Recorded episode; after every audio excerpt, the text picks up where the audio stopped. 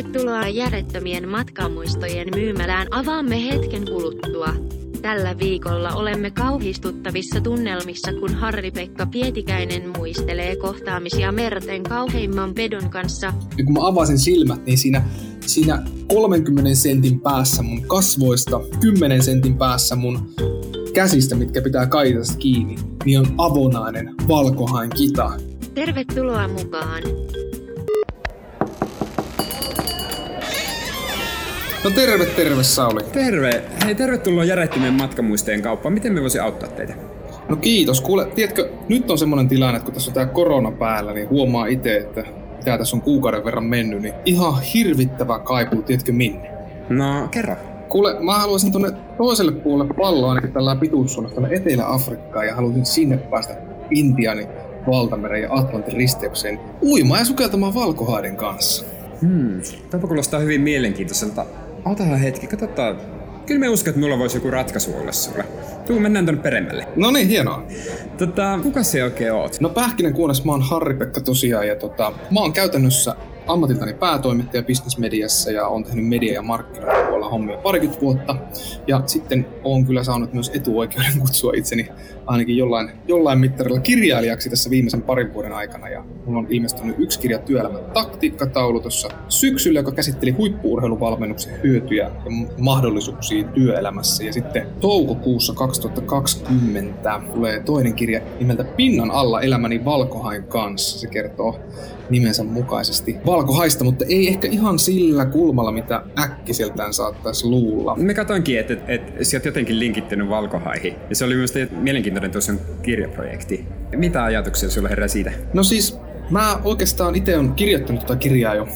Tästä taitaa tulla tänä keväänä neljä vuotta aktiivista kirjoittamista ja pakko sanoa, että siinä on sekä tämä oma kiinnostus valkohaita kohtaan ruokkinut kirjaa, mutta samalla tämä kirjoitusprosessi on ruokkinut myös sitä omaa intohimoa valkohaita kohtaan. Ja niin kun, ei, ei ole lainkaan liioteltua sanaa omalla kohdalla, että oma identiteetti on jopa tavallaan muokkaantunut uudenlaiseksi tämän prosessin myötä. Ja tässä nyt viimeisen niin kuin kuukauden onkin totuutellut olemaan ilman tätä prosessia, kun se on kirja kuitenkin jo painossa ja kohta pihalla, niin vähän semmoinen tavallaan orpo-olo. Mikä sinun mielenpainuvin matkamuisto on? No, mä oon tuolla Etelä-Afrikassa käynyt viisi kertaa, tai viisi eri kertaa niin kuin valkohaihin liittyen. Ja tota, jokainenhan niistä on ollut hyvin erilainen. Ja vaikka ovat suuntautuneet niin kuin samaan paikkaan, eli tämmöiseen Vääksyn kokoiseen kylään nimeltä Ganspai siellä ihan eteläkärjessä, niin siitä huolimatta ne sisällöt niillä reissuilla on ollut hyvinkin erilaisia. Mutta jos pitäisi yks, yksittäinen hetki valita, niin kyllä se ehkä 2017 mä sain, tai koin etuoikeutetuksi oloni sillä, että pääsin tutustumaan sellaiseen valkohaihin, joka oli nimetty Scarlet nimellä. Ja tämä oli semmoinen lähes 5 metrinen naarasponnen valkohai, mikä oli silloin vajaa pari viikkoa. Niin sen, sen parin viikon aikana niin vieraili monta kertaa vielä veneen vierellä.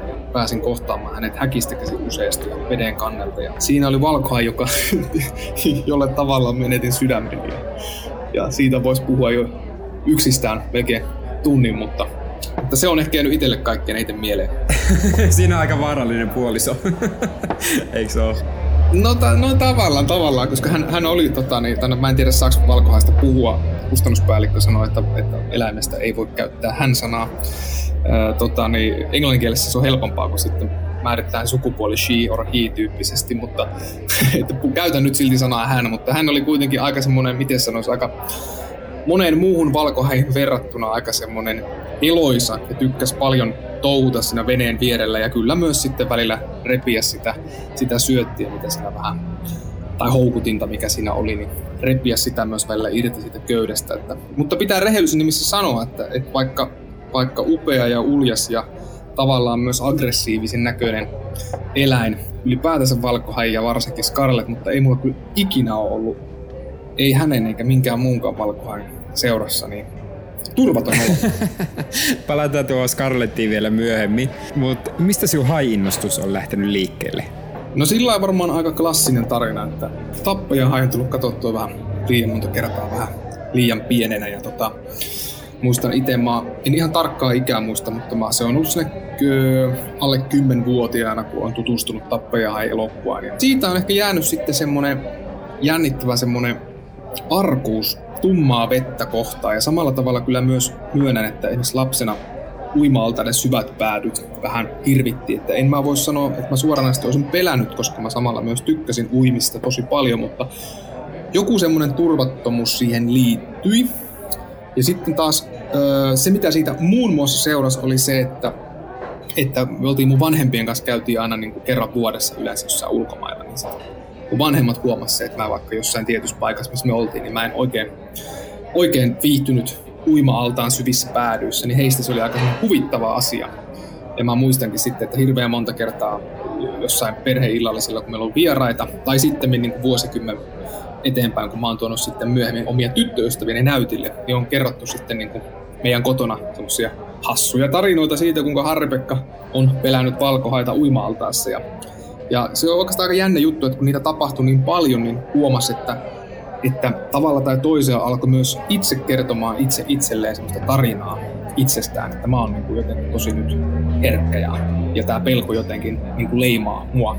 Ja tavallaan mä uskon, että, että siitä osaltaan lähti, tai osaltaan se niin kuin edisti myös sitä mun kiinnostusta tätä valkohaita kohtaan, että tavallaan halusin, halusin jotenkin niin kuin ottaa selvää siitä ja ainakin ajatuksissa sitten pieninä poikana vähän niin kuin vanhemmille näyttää, että että kyllä mä niin kuin on rohkeampi kuin kertovat tarinaa. Tai millaiseksi se mun korvissani ja pään sisällä muodostuu. Ja sitten totta kai myöhemmässä vaiheessa tässä tämän vuosituhannen puolella, niin tästä tuli ihan konkretiaa, niin tota, sitä pääsi ihan niin kuin aidostikin kasvotusten valkohain kanssa. Että vaikka siinä sitten ehkä alun perin on ollut myös sitten osaltaan sellaista näyttämisen halua, niin kyllä se rehellisyyden nimissä myös vuosien tai vuosikymmenien myötä on kasvanut sellaiseksi niin kuin kiintymys- ja kiinnostussuhteeksi, että sitä on jotenkin vaikea ehkä niin pähkinänkuoreen laittaa. Niin, mutta on tosi mielenkiintoista. Itse kun miettii omaa lapsuutta vaikka, niin me on eka kerta ulkomailla ollut 19-vuotiaana. Mm. Ja me muistan just mitä vetteen liittyy, niin kun on asunut järven lähellä, niin järvi on jotenkin aina ollut se paikka, mihin on mennyt, ja sehän on hyvin hallittavissa oleva tilanne. Mutta sitten muistan, kun mm. Australia menne Bondi Beachille ja sitten vetee uimaan ja aallot on niin järjettömät, että siihen, sitä merta kohtaan tulee jotenkin niin valtava kunnioitus ja, ja jotenkin pelko siitä, että ei hitto, että mitään tuolla elää. Ja varsinkin kun oli jossain Australiassa ja kaikki varoittelivat, että siellä on haiteja, medusoita ja krokotiileja, kaikki meressä tappaa käytännössä. Niin se on mm. hyvin mielenkiintoista jotenkin se, se pelko ja sitten nimenomaan sen kieltäminen ehkä myös osittain, että niin musta tuntuu, että se mulla se pelko liittyy siihen ennen kaikkea, että, kun mä, että mä en siellä järvyydessä, että kun harvoin järvessä sä näet. Niin se on totta kyllä. Valehtelisi, jos mä sanoisin, että, että, että on, tilanne on sama kuin lapsena, mutta ihan aikuisiellä on huomannut sen vaikka, että jos joskus tiedät sä parinkympin kieppeillä, kolmenkympin kieppeilläkin on lähtenyt jätkien kanssa vaikka johonkin saareen teltalle yöksi. Niin se, että mä joutuisin menee yksin uimaan veteen, missä mä en näe sitä niin veden sisältöä, niin se on aina tuntunut turvattomalta kyllä mä sinne menen, että mä tavallaan niin kerään itseli ja menen, koska sitten niin rationaalisesti ajateltuna niin totta kai sen tietää, että se on turvallista, mutta ei se koskaan tunnu siltä, että, että vitsi täällä on niin kuin, No on siellä hyvä olla, kun mä uimista tykkään, mutta sillä että siinä on joku semmoinen juttu, että siinä pikkasen niin kuin mielikuvitus saa vallan ja, ja sitä on tottunut ajattelemaan semmoisen, niin kuin, että mitä jos tää onkin jotain. Onko meressä sama homma? No mun pitää rehellisesti sanoa, että suurin osa aika ajasta, mitä mä vietän meressä ja on viettänyt meressä, niin kun on tapahtunut nimenomaan niin hai häkistä käsiin, niin se on ehkä vähän eri, erilainen viba, viba siinä, mutta, mutta, mutta siinä meressä on niin vaan, mikä, mikä mä huomaan, että mulle toimii vähän eri tavalla, niin on se, että hirveän usein niin siellä enemmän hahmottaa sen, että mitä siellä, niin kuin, että sä, vaikka jos menee sellaisessa öö, syvyyksissä, että sä vaikka näet, tai sä, niin kun sä pystyt seisomaan pohjassa sen verran matalalla, niin sä koko ajan näet sen, mihin sä astut. Sie- et siellä ei tuu sitä, niin sitä riipivää yhtä ki- isoa kiveä, minkä sä yhtä, tai jotain, tiedäksä, kaislan pätkää, mikä osuu sun jalkaan, ja sitten sulla jumalalta sydän hyppää kurkkuun. Tulee semmoinen olo, että mikä se oli, mikä se oli. Sitten. Itellä vaan toisenlaisia tuntemuksia tuosta.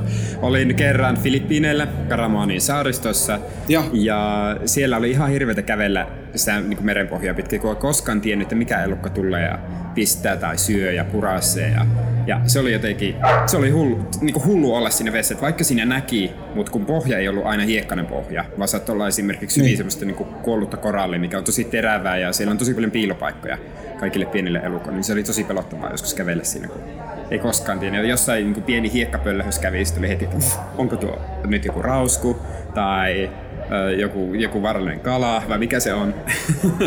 Mutta sen niin kuin rupeaman jälkeen, koska me oltu siellä kuusi viikkoa, niin että pystyy niin jotenkin ymmärtää sen, että, että mitä tässä nyt tapahtuu. Niin okei, se on merielämä paljon pelokkaampaa. Ne pelkkää meitä enemmän kuin, kuin mitä myös sitten loppujen lopuksi niitä.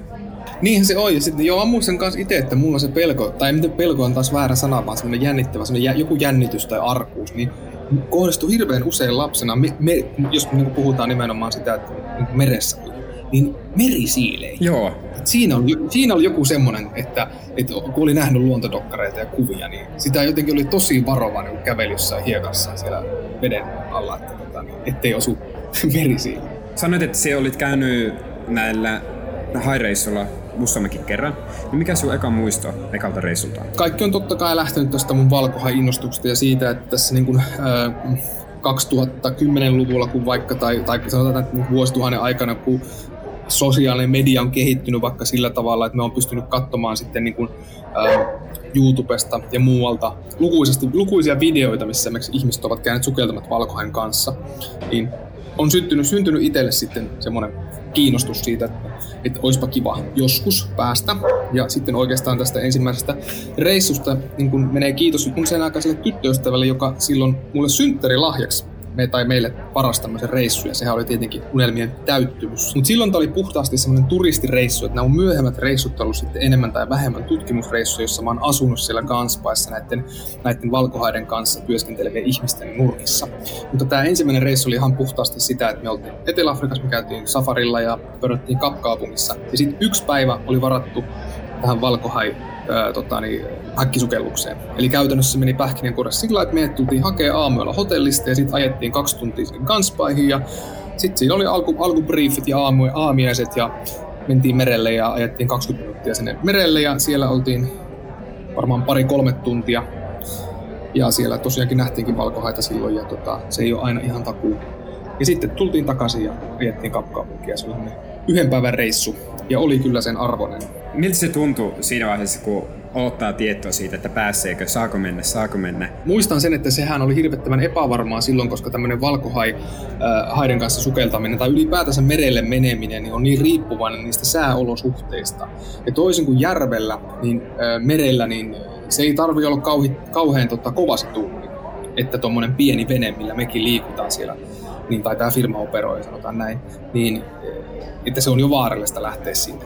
Niin tavallaan se päivittäiset reissut, mitä tota, niin, sieltä Ganspain kylän satamasta tehdään sinne merelle, sit kestää noin 20 minuuttia ajaa vaan veneellä, niin ne päivittäiset reissut varmistetaan vasta edellisenä iltana. Juuri sen takia, että ei voida olla varmoja. Kapteeni päättää joka ilta ilmoittaa sen, että onko sää sellainen huomenna mennään tai ei mennä. Firmathan sanoo, että jos käy niin, että, että matka perutaan, tai jos käy vaikka niin, että, se reissu tehdään, mutta syystä tai toisesta, koska luonto on arvaamaton, niin ei nähdä valkohaita, niin siinä on, ö, oliko siinä vuosi vai kaksi vuotta aikaa lunastaa uusi ilmainen reissu. Mutta totta kai, jos sä asut niin kuin jossain Helsingissä, niin, niin se ei niin kuin, ole ihan itsestään selvää, että sä lähdet vuoden siellä uudestaan, vaan sen takia, että sä saat reilun sen hintaisen reissun ilmatteeksi. Niin totta kai se niin kuin jännitti sitä, että mitä jos tämä niin kuin elämänmittainen unelma niin kuin tyssääkin tähän, niin sitä niin kuin vitutuksen määrää ei olisi varmaan pystynyt niin kuin kuvaamaan millään. Ja mä muistan sen, että, että meillä tota, oliko peräti kaksi kertaa ilmoitettiin, että valitettavasti se reissu on peruttu. Ja se oli sillä tavalla, että jos se seuraavan päivän reissu olisi peruttu, niin mä olisin joutunut lähteä sitten, niin kuin, koska lennot sitten oli himaa puukattu. Niin, että siinä olisi joutunut lähteä vähän niin kuin tyhjin käsi niin kuin melkoisen antikliimaksin kanssa kotiin, mutta, mutta luen kiitos silloin illalla myöhään näytettiin vihreä valo ja sanottiin, että aamulla tullaan hakemaan hotellilta kapkaupungista viieltä ja sitten mentiin. Me oli Australiassa silloin tosiaan ekalla reissulla elämässäni ja siellä länsirannikolla on semmoinen Ningaloo Reef. Siellä pystyy sukeltamaan valasaitten kanssa. Joo joo. Ja se on hullu siisti kuvissa ja videoissa, kun ne meren jättiläiset tulee syömään planktonia ja sitten ne pyörii siinä. Ja me ajattelin, että okei, me on köyhä backpackeri, että pystynkö me nyt laittaa tähän tämän, olisikohan se silloin ollut just jotain 100 aussien dollaria, mikä silloin oli iso raha, koska se oli kuitenkin melkein viikon majoitus. Ja sitten mä ajattelin, että ei hitto, että kerran elämässä, kyllä mä teen tämän. Ja ne meen, ja sitten se, meillä meni silleen se, että, että me ollaan venneessä ihan sama, että et kunhan vaan on ok sää, ettei ole myrsky tai muuta, niin me pystytään mennä vennellä. Ja sitten siellä on semmoinen spotter plane, joka etsii näitä parvia. Niin. Et kun näille ei voi käyttää syöttejä sen takia, kun Australian lainsäädäntö on sellainen, että, että ne ei saa olla syöttejä ollenkaan öö, villieläimille. Ja sitten niillä on sellainen lentokone, mikä pyörii koko ajan se alueen ympärillä ja sitten ilmoittaa sieltä, että nyt tuolla on parvi, ajakkaa sinne. Ja meidän päivä meni silleen, että kaikki on hullu jännittyneitä venneessä, jotkut oksentaa, koska siellä oli aika iso aallokko, ja sitten odotellaan, että hitto, että milloin me päästään. Sitten tulee tieto, että no, että nyt ei ainakaan päästä, että menkää vaan snorklaa, että, että ei päästä. Sitten snorklattaa siellä kaikki vähän pettyneen ja valmiiksi, että ei hitto, tästä ei tule mitään. Sitten on lounas, syyä ja sitten, että no niin nyt on ehkä mahdollista, nyt on ehkä mahdollista. Sitten tulee tietää, että joo, ei ole, että ei täällä ole ketään alueella. ei ole yhden yhtä elukka-alueella, että, että, että menkää nyt sinne sitten uimaan ja snorklatkaa. Ja se pettymyksen tunne, että siinä veessä, että, että me en päässyt. Että me olin halunnut te- tehdä tätä kuitenkin, kun olin kuullut, että miten, miten hullu siistiä uija noitten kanssa ja pelottavassa meressä ja ja, ja sitten siellä katsoo vaan näin. Se oli aika syvä, minä muistan sen, että se oli jotain ehkä 10 metriä syvä se, että kun siinä on snorkeleitten kanssa, niin näkee melkein just just pohjaa. Ja sitten näkyy joku mantarei menee siellä, hullu isona liihottaa. Ja sitten me on melkein kyynel silmässä ja sitten tulee kilpikonna, hullu iso merikilpikonna, se tulee spiraalina ylös pohjasta, katsoo minun suoraan silmiin joku kymmenkunta sekuntia, käy haukkaa happea, tulee takas kattoa ja sitten ui pois. Ja se on jännä kokemus, koska siinä on kaikki muut on suunnilleen piirissä ympärillä. Kaikki katsoo minua ja kilpikonnaa. Ja sitten se kilpikonna vaan lähtee pois. Sitten me kaikki tullaan takaisin venneeseen ja ollaan menossa takaisin tulla matkalle. Sitten kaikki on sille, että ei hitto, että tätä ei tapahdu koskaan, että ei kilpikonna tee tuolle. Ja se oli minusta jännä jotenkin se, että me oli itse tosi pettynyt, mutta samaan aikaan niin jotenkin luonto tuli ja pelasti ja sanoi, että ei hätää, että me ollaan sunkaan. Että tällä kertaa tämä ei onnistu, mutta ehkä myöhemmin. Joo, mutta eikö se olekin just niin kuin toihan on ihan loistava esimerkki siitä, että miten tavallaan niin kuin, luonto on sillä tavalla uniikki. Ja se, mitä siellä saattaa tapahtua, että me, me puhutaan niin päivi, kun puhutaan turismista, on se sitten valashaita tai valkohainen, niin puhutaan niistä päivittäistä reissuista, jotka tavallaan toistaa toinen toisiaan, mutta samalla sä et koskaan voi tietää, mitä sieltä niinku tulee, kun sä meet mereen. Olit sä häkissä tai et sä häkissä. Kyllä, ja sitä on hankala ymmärtää. Sitä on hankala ymmärtää sen takia, koska kaikki nämä on tuotteistettu. Kaikki nämä on markkinoitu ja nämä on NS-palveluja. Mutta sitten kuitenkin se, että et me ei pystytä hallittamaan kaikkea. Ja se on jotenkin, minusta minä en ymmärtänyt tätä, että mä olin silti hullun pettynyt silloin 19-vuotiaana. Varmasti. Sinä. Mä olin tosi pettynyt, mutta minä ymmärsin sen vasta noin kymmenkunta vuotta myöhemmin sen, että, että miten hieno kokemus tämä oli just sen takia, että, että, että me päästiin menne kuitenkin ja me nähtiin luontoa ja se luonnon kunnioitus on, on toisenlaista kyllä. Minkälaista haihäkissä olla? Minkälainen se tilanne on? Et, et, kerrot siitä, että te ajatte 20 minuuttia venneillä paikalle, niin mitä sillä itse paikalla, missä, missä haita pystyy näkemään, mitä sillä tapahtuu? No tota, niin siellä Ganspaista käsin, niin se on semmoinen Joubertsdamin riutta tai semmoinen luoto, missä me tota, niin, tota, tää, mikä tää on, tota, Poukama, mihin me ajetaan ja se on 20 minuutin ajomatka tosiaankin venematkalla sieltä satamasta, niin vesi on siellä turkoosia ja näkyvyys on yleensä semmoinen Pahimmillaan se on vaan joku metriluokkaa, mutta se voi olla parhaimmillaan joku reippaasti 50 metriä. Niin se, mitä siellä käytännössä tapahtuu, niin on, että me yleensä odotetaan pitkään. Koska valkohai kuitenkin on semmoinen kala, että se tulee silloin kun haluaa ja lähtee silloin kun haluaa. Ja sä kerroit tossa, että jos että tota, niin Australiassa niin, äh, taivaalta käsin luoda, yritettiin niin kuin, äh, luotaa sitä, että löytyykö sieltä valashaita, niin valkohaen kohdalla se on sillä tavalla hankalampi, koska valashai menee siinä aika pinnan tuntumassa, jos mä ymmärtänyt oikein, mutta tota, valkohai tavallaan tulee sieltä syvyyksissä silloin, kun se haluaa ja lähtee takaisin silloin, kun se haluaa sen tehdä. Niin siinä joskus nämä odottamiset venyy jopa pariin tuntiin, et lyhimmillään se on ollut ihan niin kuin ehkä 10 minuuttia, mutta, mutta yleensä on menty sinne lähemmäs tuntia. Et siinä on heitetty sinne veteen semmoista kalanperkuun jätettä, sitä sanotaan chamiksi englanniksi, chum. Ja se koostuu semmoisesta niin kuin syötäväksi kelpaamattomasta rasvasesta kalanjätteestä. Ja se haju houkuttelee valkohaita. Se on hyvin, hyvin semmoisen, se rasvan, rasvan haju leviää hyvin siellä vedessä.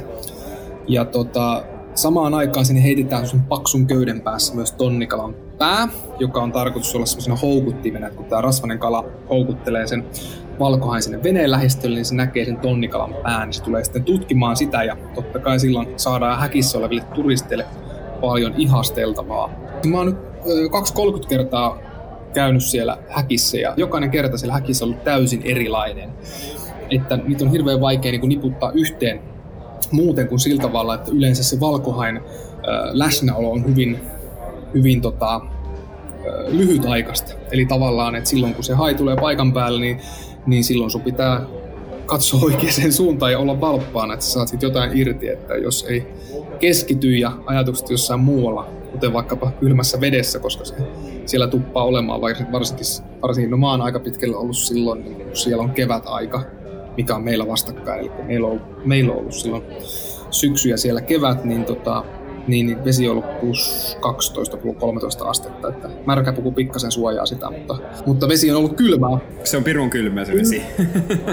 Joo, ja tiedätkö, siellä on oppinut vaikka hengitysharjoituksia tekemään ihan uudella tavalla. Just sitä, että sä opit vähän sitä sun omaa kroppaa lämmittämään. Et siinä kun sä tunnin verran oot siellä, siellä, tota, niin, niin kuin siellä jotkut nämä turistityöntekijät tykkää sanoa pakasti arkussa, niin, niin kyllä siinä niin kuin, sormet on kohmeessa ja siinä vaan niin keskittyy pitämään itseensä lämpimänä, koska, koska missään nimessä ei halua lähteä pois sieltä, koska sillä hetkellä, kun nouset ylös sieltä häkistä, niin sieltä tulee Jumala 10 metrin valkohämä.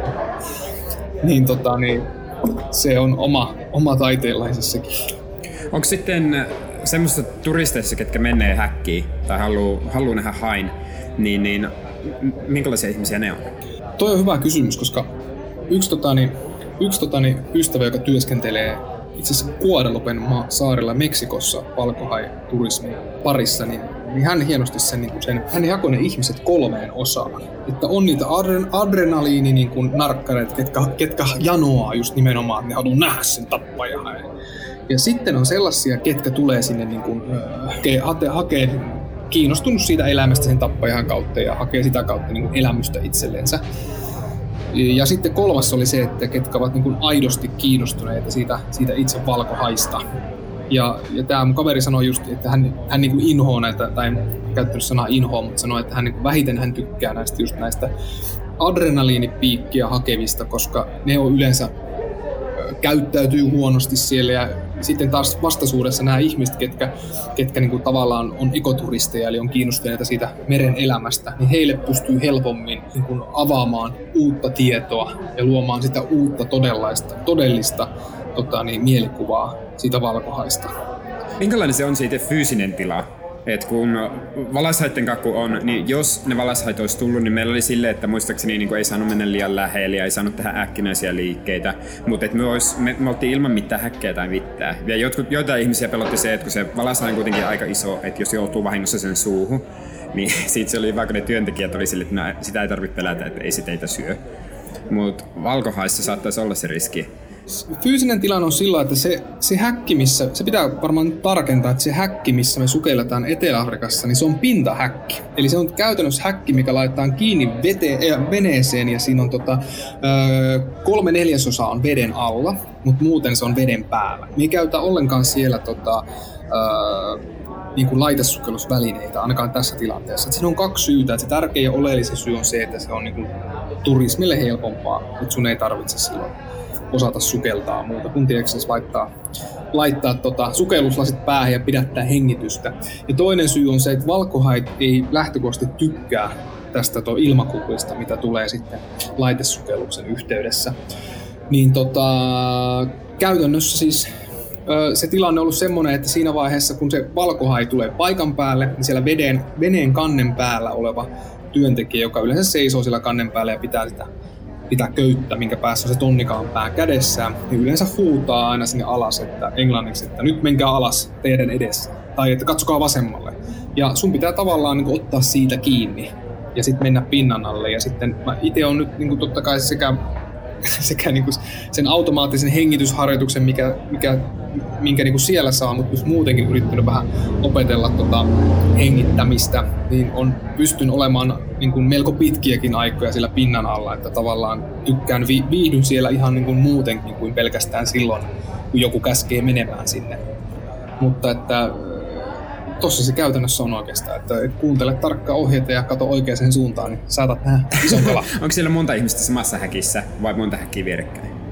Se häkki on neljän metrin pituinen ja sinne mahtuu kerrallaan kahdeksan ihmistä. Mun henkilökohtaisen mielipiteen mukaan se on liikaa ja mä itse pyrinkin olemaan, että siellä veneen kannelta käsin näkee, näkee usein jopa paremmin kuin sieltä häkistä käsin. Niin jos siellä on liikaa ihmisiä, eli tai sanotaan näin se täys, täys häkillinen, niin mä itse valitsen yleensä olla mieluummin kannella.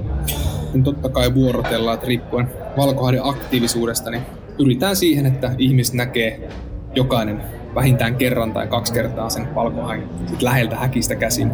Ja samaan aikaan siinä alueella operoi myös seitsemän muuta firmaa. Ne kaikki ehkä, no jos on aurinkoinen ja hyvä päivä ja on turismisesonkin kukoistaa, niin, niin ne saattaa kaikki olla sillä yhtä aikaa, mutta että että kyllä siellä useimpia veneitä näkyy ihan näköetäisyydellä. Ja sitten tavallaan siellä tehdään myös yhteistyötä, varsinkin kun valkohait on vähentynyt siltä alueelta niin kuin roimasti vuosien saatossa niin jos joku toinen kilpaileva firma on vaikka nähnyt valkohain, niin siitä hirveän usein ilmoitetaan muille, tai jotain kautta se tieto tulee myös muille veneille, että muut veneet pystyy pikkasen ehkä sitten asemoimaan uudelleen sitä, koska, koska kilpailevatkin firmat ymmärtää sen, että se, että, että mahdollisimman monet näkee niitä valkohaita turistit täällä, niin se tarkoittaa sitä, että ne kertoo kalajuttuja himassa ja laittaa hyvät arvostelut TripAdvisoriin, mikä taas aiheuttaa sen, että sinne Ganspahin tulee niitä ihmisiä katsomaan valkohaita, koska se koko, koko tota, niin, kalastaja kylä tai taitaa olla pieni kaupunki, niin se pyörii lähinnä sillä turismilla. Mitä mieltä se oot siitä, että, että jos sinne tulee enemmän enemmän porukkaa? No, toi on tosi hyvä kysymys, tiiäksä, koska siinä on, se riippuu siitä, että miten sitä lähestyy, että, että tosiaankin, että se kaupungin ekonomia perustuu siihen valkohai-turismiin, ja se on kytköksissä, niin kuin, sillä on harva ihminen, joka ei olisi kytköksissä siihen, että ehkä se, että, että kaupungin ainoa yökerho, missä en koskaan kyllä käynyt, on nimeltä White, White Shark Disco, ja sitten niin kuin, tiedätkö, ostoskeskus on nimeltä Great White Mall. Että se, ja, ja tämä on niin kuin, ehkä symbolinen esimerkki, että siellä, siellä niin kuin kytkeytyy kaikki. Siellä on tosi paljon kolmansia osapuolia, mitkä toimittaa ruokaa tai muita tarvikkeita näille firmoille. Ja jos siellä turismi yhtäkkiä lakkaisi, niin se olisi ihan niin kuin kuolin isku koko kaupungille käytännössä. Niin, ja vaikuttaako se jotenkin siihen itse eläimeen ja merielämään? Että siellä on paljon turisteja. Toi on just se toinen puoli siitä, niin että sit palkohaiden niin kuin määrä on tuolla Etelä-Afrikassa ja varsinkin Ganspaissa, niin se on, se on tippunut todella rajusti. Että, että 2010 vuonna tai vuoden tienoilla, niin, niin siellä arvioitiin olevan monta sataa, vielä tyylin, tyylin 100-150, ehkä 200 yksilöä siellä, siellä Gunspain alueella. Mutta nyt niitä niin kuin on enää ollut ihan muutamia. Ja itse asiassa tässä on ollut semmoisiakin tilanteita juurikin tuolla alueella, että on valkohait hävinneet kokonaan sieltä alueelta useiksi kuukausiksi, mikä on tietenkin aiheuttanut aivan katastrofaalisen tilanteen. No okei, nyt korona on niin kuin, tehnyt sen saman siellä niin kuin eri syistä. Mutta käytännössä kun sä menet päivittäin sille merelle ja siellä ei olekaan mitään, niin sitten on joutunut turistille myymään sitä ei oota ja totta kai se vaikuttaa vahvasti. Ja se syy, että miksi ne valkoajat on hävinnyt, niin sehän on tosi kiehtovaa, koska öö, 2017, jos muistan oikein, niin, niin, niin tämä on tapahtunut sitten myös uudestaan, niin kaksi miekkavalasta löysi, löysi tiensä tänne alueelle. Ja miekkavalas on valkohäiden ainoa luontainen vihollinen. Ja niinä päivinä niin sinne rannalle huuhtoutui, jos mä muistan oikein, niin seitsemän, peräti seitsemän eri valkohain ruhoa. Ja niitä kaikilta valkohailta oli revitty maksa Miekkavalas on äärimmäisen... Joo, ja kato, miekkavalas se syö ainoastaan sen maksan, koska valkohain maksaa yksi koko merten ravi, äh, niin kuin rasvasimmista ja energiarikkaimmista ruoista, koska valkohai niin varastoi sitä ruoasta saatua energiaa sinne maksaa rasvaa. Tämän seurauksena niin valkohai tavallaan katosi koko näitä alueita. Ja moni ajatteli, että tämä on niin johtuu näistä miekkavalasta. Mutta sitten me on alettu miettimään sitä, että, että onko se vaan tekosyynä miekkavalaat. Että sillä alueella harrastetaan liikakalastusta tai kalastusta, no näin, niin tosi paljon. Ja siellä luonnollisesti myös vaikka valkohai on rauhoitettu Etelä-Afrikassa, niin totta kai siis sitä on täysin mahdotonta niin kuin estää, etteikö niitä valkohaitakin myös, myös koukkuun osuisi, mutta ennen kaikkea mikä on pahempaa, niistä valkohain ravintoa, niitä pienempiä hailajeja ja pienempiä kalalajeja, niin niitä kalastetaan pois sieltä alueelta. Eli niin kuin summa summarum, jos sulla ei ole ruokaa siellä meren alueella, niin todennäköisesti valkohaikaan ei viihdy siellä. Mä olin Uudessa-Seelannissa joku pari-kolme vuotta sitten ja siellä me juin delfinetten kanssa. Ja se oli jännä, koska siellä tämä delfinetten kanssa uiminen tapahtui. Ja tota, se tapahtui ihan just ennen kuin meidän reissu oli loppumassa. Ja se oli jännä, kun itse oli veessä, siinäkään ei tarvinnut mitään häkkiä, mutta se oli jännä, että, että tämä versus se kilpikonna tarina aikaisemmin, niin, niin ne delfinit oli jotenkin hyvin leikkisiä ja ne oli hullun nopeita. Ja se on jännä, kun on kattonut lapsuudessa flipperi, missä se delfini on jotenkin hyvin semmoinen, ei ollenkaan semmoinen niin oikea delfini on. Että se on hyvin mielestäni rauhalliseksi jotenkin maalattu kuva. Ja sitten kun itse on veessä ja katsoo, että, että hitto, tämähän on kyllä ihan täysin erilainen tämä elukka. Tämä on hullun nopea, tämä ei koskaan pysy paikalla ja tämä vaan viilettää menemään. niin mikä on semmoinen yllätys, mikä sulle itselle tuli, kun oot kohannut valkohain? Että oot ajatellut, että okei, okay, tämmöinen se on, mutta sitten se onkin yllättänyt täysin. Tosi hyvä ja vaikea kysymys, tota, niin, koska, koska niin valkohatki on kuitenkin niin, niin erilaisia, mutta ehkä mua niin yllätti, yllätti tavallaan se, että, että kuinka flegmaattisia niin pääsääntöisesti on, että, että se tonnikalan pää vaikka, mikä siellä houkuttimena siinä pinnalla on, niin, niin meillä jo ekalla reissulla sanottiin sitä, että, tota, tota, tota, että se valkohai niin kuin on kiinnostunut, tai se viihtyy siellä veneen lähellä tasan yhtä tarkka, tai tasan yhtä pitkään, kun se on kiinnostunut siitä tonnikalan päästä. Eli toisin sanoen, kun, kun se tajuaa sen, että, että tämä nyt ei ole tarpeeksi energiarikasta ravintoa, että kannattaisi käyttää energiaa sen, sen saalistamiseen. Ja yleensä ne ainoat valkohät, jotka käy siinä pörräämässä, niin onkin nimenomaan vähän nuorempia. Että ne isot ja kokeneet, niin, niin ne pääsääntöisesti pysyy siellä, siellä syvemmällä. Mutta ehkä juurikin toi, että varsinkin sitten noilla viime vuosien tai parina viime vuoden reissuilla, jolloin mä oon ollut sitten niin kuin auttamassa siinä turismityössä ja, ja ollut myös niin kuin havainnoimassa sitä tutkimustyötä, mitä siellä tehdään ennen kaikkea, niin, niin yllättynyt siitä, että, että, että kuinka se oikeastaan on aika niin kuin luksusta, että jos sä pääset näkemään sen, että se valkohai todella yrittää yrittää napata sen syötin. Että se suurin osa niistä valkoista lähinnä vaan ui siitä ohitte, toivon mukaan tarpeeksi läheltä sitä häkkiä, jotta saisi hyvät näkymät.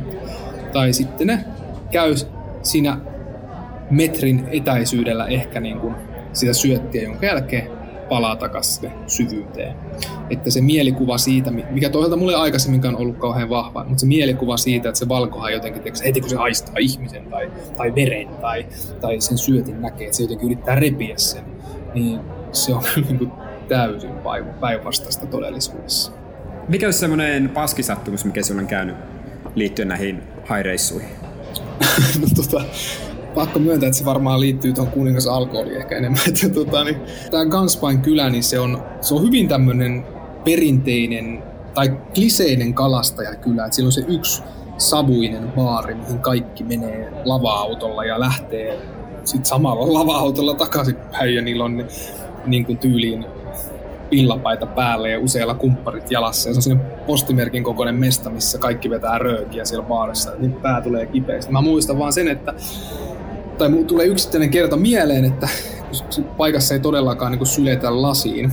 Mutta että joskus oli, mä suoraan lennolta tulin sinne ja sitten me jäätiin sinne istuskelemaan iltaa ja sitten se meni vähän sellaisesta, että koko ajan oli joku shottilasi edessä ja ei ollut ihan varma, että kuka paikalla sen on tällä kertaa tarjonnut. Ja sitten kun lentoväsymystäkin oli, niin siinä ehkä vähän sitten saatto lähteä mopo keulimaan ja sitten muistan vaan, että seuraavana aamuna kuuden aikaan saatoin olla ehkä sitten omassa asunnossani kylmässä sellaista, koska sähkö- tai lämmitystä ei ollut, niin pääpöntössä ja huonovointisena ja samaan aikaan oveen koputettiin ja kyse huudeltiin, että pitäisi lähteä merelle katsomaan valkoaita. Niin Menitkö? Se oli se, mulla, ei, mulla on pakko myöntää, että mä sanoin silloin, että ei, nyt ei pysty lähteä. Olin ihan tyytyväinenkin siihen, koska siellä oli kova merenkäynti silloin. Että, mutta se oli vähän semmoinen, että silloin semmoinen, semmoinen niin kuin tunne oli, että kylläpä kannatti tulla toiselle puolelle palloa.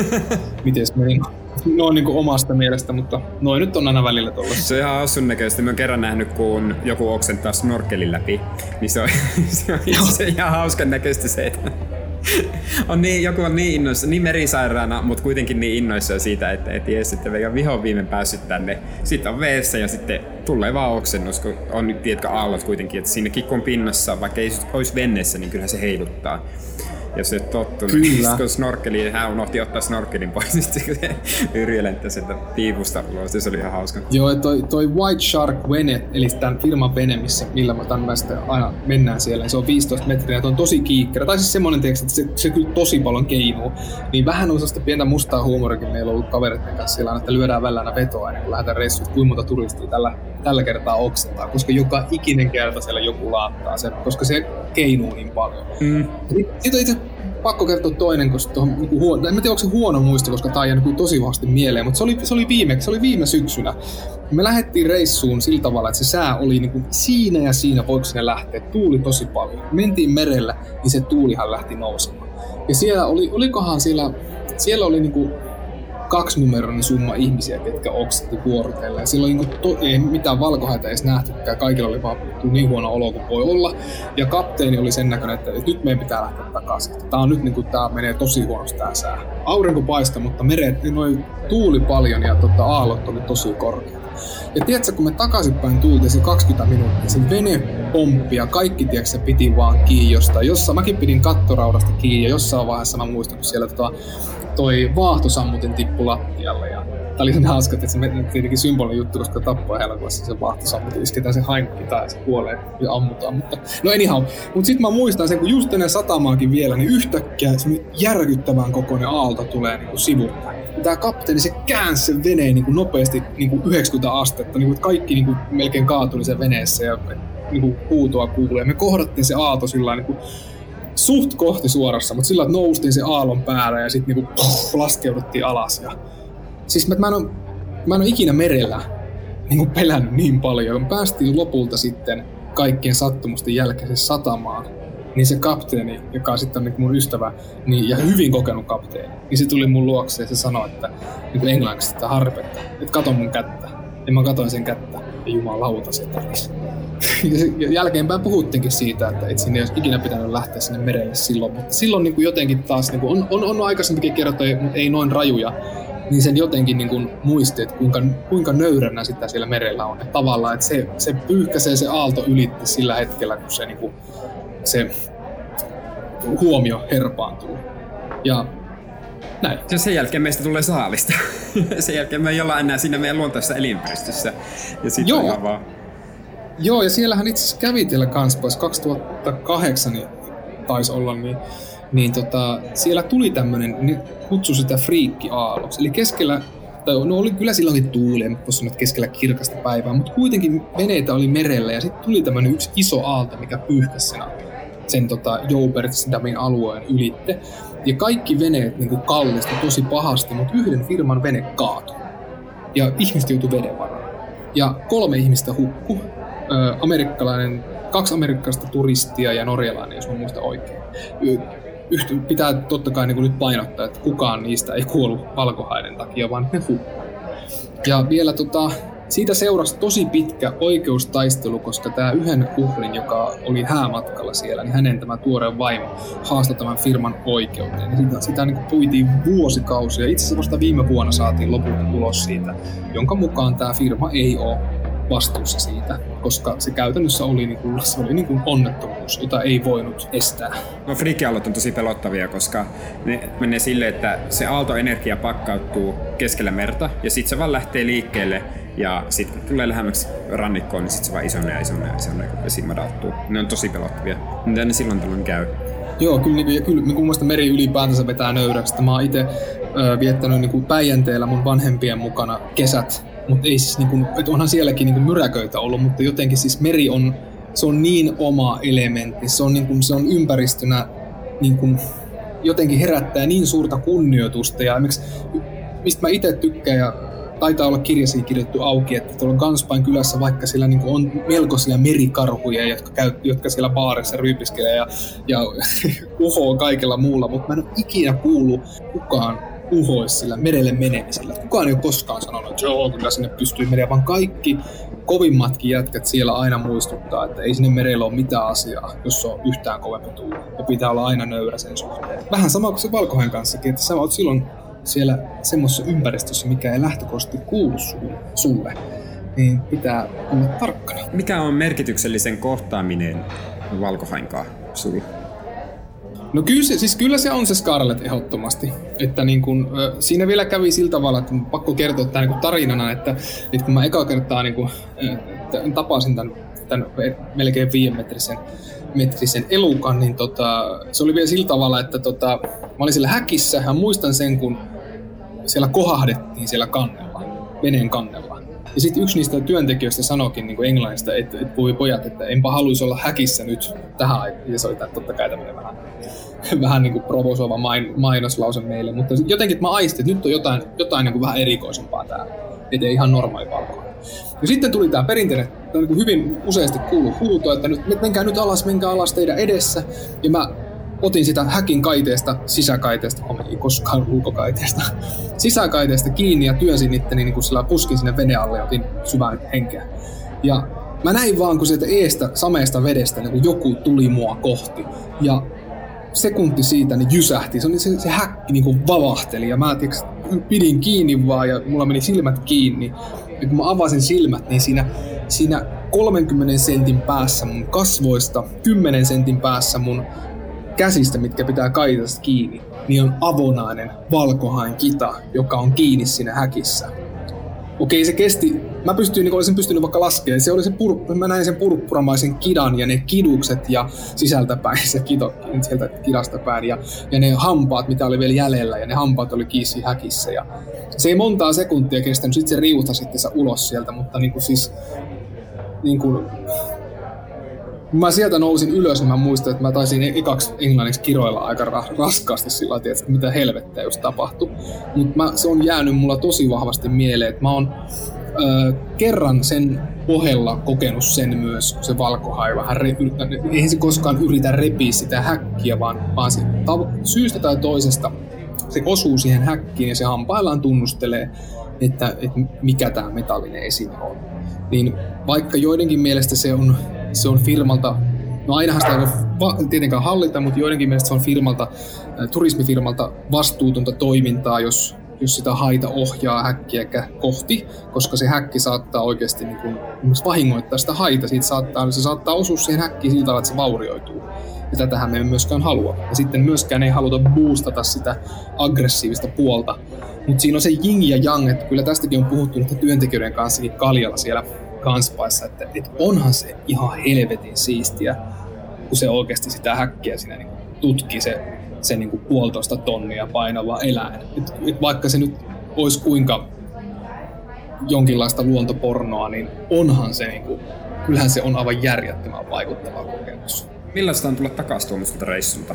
Koska kuulostaa siltä, että ne on kovin vaikuttavia reissuja. Mä tykkään siitä, että nuo mun reissut on ollut sellaisia, että, että sä, siellä ei hirveästi niin kuin no tämä nyt ehkä vähän liiottelu, mutta siellä ei hirveästi niin suihkussa käydä tai vaatteita vaiheta. Että sä niin aamulla meet ja peset hampaat ja lähet, laitat lippiksen päähän ja meet merelle ja sitten no, no käyt siellä suihkussa sen meriveden poistamassa, mutta sitten niin tavallaan samoilla reisitaskuhousuilla mennään sinne baariin, hiu ja lippis päässä ja lähdetään sinne merelle ja ja pörrätään kylillä ja luolissa ja missä ikinä käydäänkään.